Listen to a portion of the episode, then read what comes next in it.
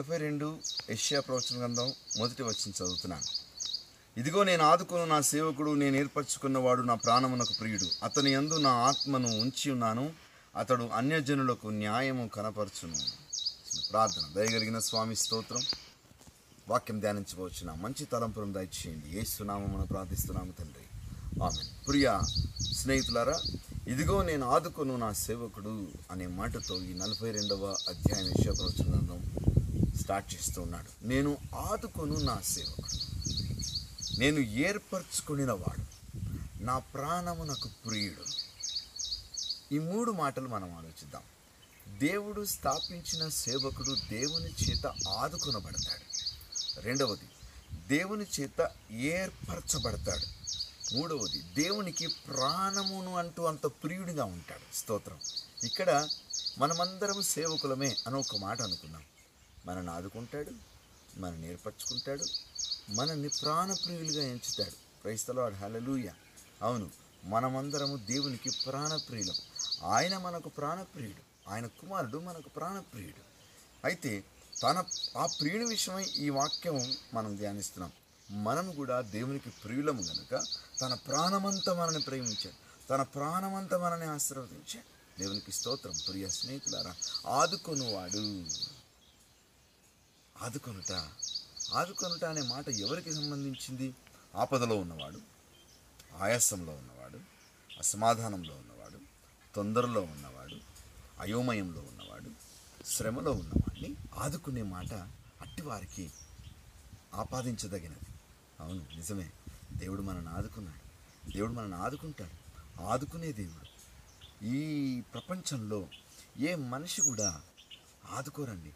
ఆదుకున్న ఒకవేళ అందరూ వారి యొక్క స్వార్థం తప్పకుండా కొంతమేర ఉంటుందని నేను అనుకుంటాను ఆదుకున్నట్టుగా కనబడుతుంది కానీ అందులో వాళ్ళు కూడా వాళ్ళకు అవసరమైంది కూడా ఉంటుందని జ్ఞాపకం చేస్తున్నాను. అయితే ప్రియుడైన యేసు ప్రియుడైన తండ్రి మనని ఆదుకునేవాడు. తన సేవకుడైన యేసును తన సేవకుడైన తన కుమారుణ్ణి ఇక్కడ ప్రవచనాత్మకంగా యేసు ప్రభు విషయమై ఇక్కడ గమనిస్తున్నాం. నేను ఆదుకును నా సేవకుడు. నేను ఏర్పరచుకునినవాడు. I have chosen him praise the lord hallelujah God has chosen you to be his child ఆయనకు కుమారులుగా ఉండడానికి ఆయన కుమారునిగా ఆయనకు కుమార్తెగా ఉండడానికి దేవుడు నిన్ను ఏర్పరచుకున్నాడు. మనం ఏర్పాటు చేయబడిన వారు ఎప్పుడు ఏర్పరచుకున్నాడండి?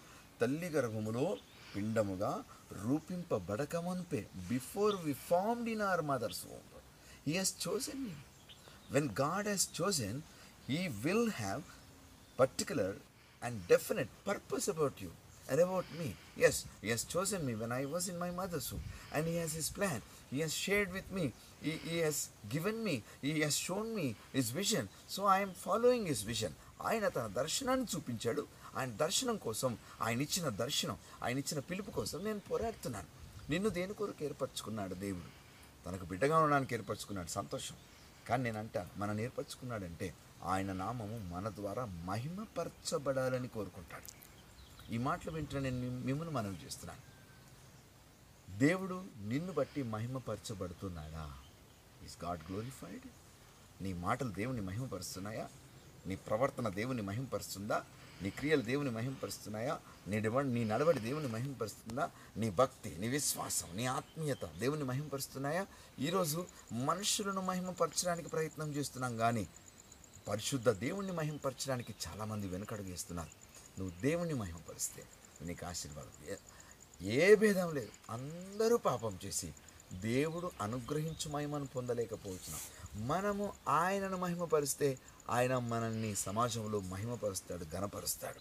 కనుక ప్రియ స్నేహితులారా ఈ మాటలు వింటున్న నేను మిమ్మల్ని మనవి చేస్తున్నాను. దేవుణ్ణి మహిమపరచడం నేర్చుకోవాలి. ఆయన అందుకోసమే మనం నేర్పరచుకున్నాడు ఇక మూడో మాట నా ప్రాణమునకు ప్రియుడు. స్తోత్రం. దేవునికి మహిమ కలుగుగాక తన ప్రాణమునకు ప్రియుడు.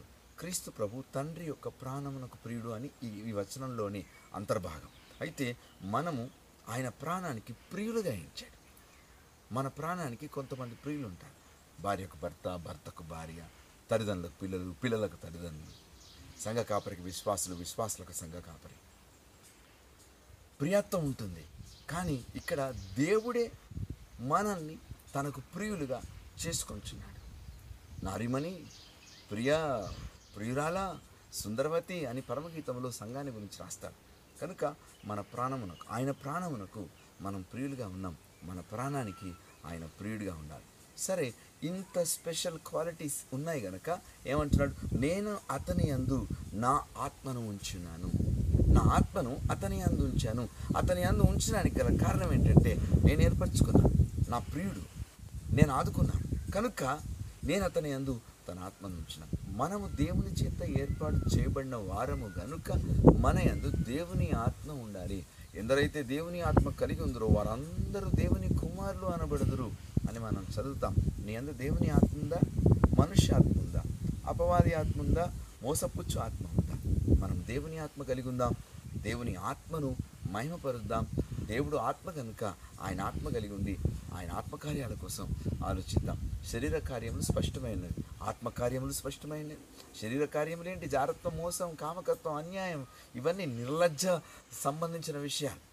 ఆత్మకార్యాలు ప్రేమ సంతోషం సమాధానం ఆత్మ ఫలము దీర్ఘశాంతం దయాలత్వం మంచితనం ఆశానిగ్రహం విశ్వాసం. మరి ఇవి ఆత్మకార్యాలు. ఆత్మ ఫలమును ఫలిద్దాం. ఆత్మ కార్యాల కోసం ఆశపడదాం.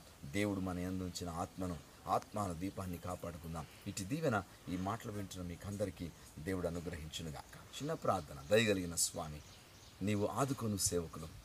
నీ చేత ఏర్పరచబడిన వారు. నీకు ప్రాణమునంటి ప్రాణమంత ప్రియులుగా మమ్మల్ని ఎంచినావు. అందుకై నీకు స్తోత్రాలు. ఈ మూడు విషయాల్లో మమ్మల్ని ప్రేమించినావు గనుక తండ్రి నీ ఆత్మను మా యందు ఉంచావని మేము నమ్ముతున్నాం. ఈ మాటలకు వింటున్న హృదయాలను బలపరచండి. నిన్ను మహిమపరచి బిడ్డలుగా ఉంటూ మాకు సహాయం చేయమని. ఏసునామమున ప్రార్థిస్తున్నాము తండ్రి. ఆమె త్రియేక దేవుని ప్రేమ సన్నిధి కృప మనకందరికీ నిత్యము తోడైండును గాక ఆమెన్. అలా లూయ పైసలు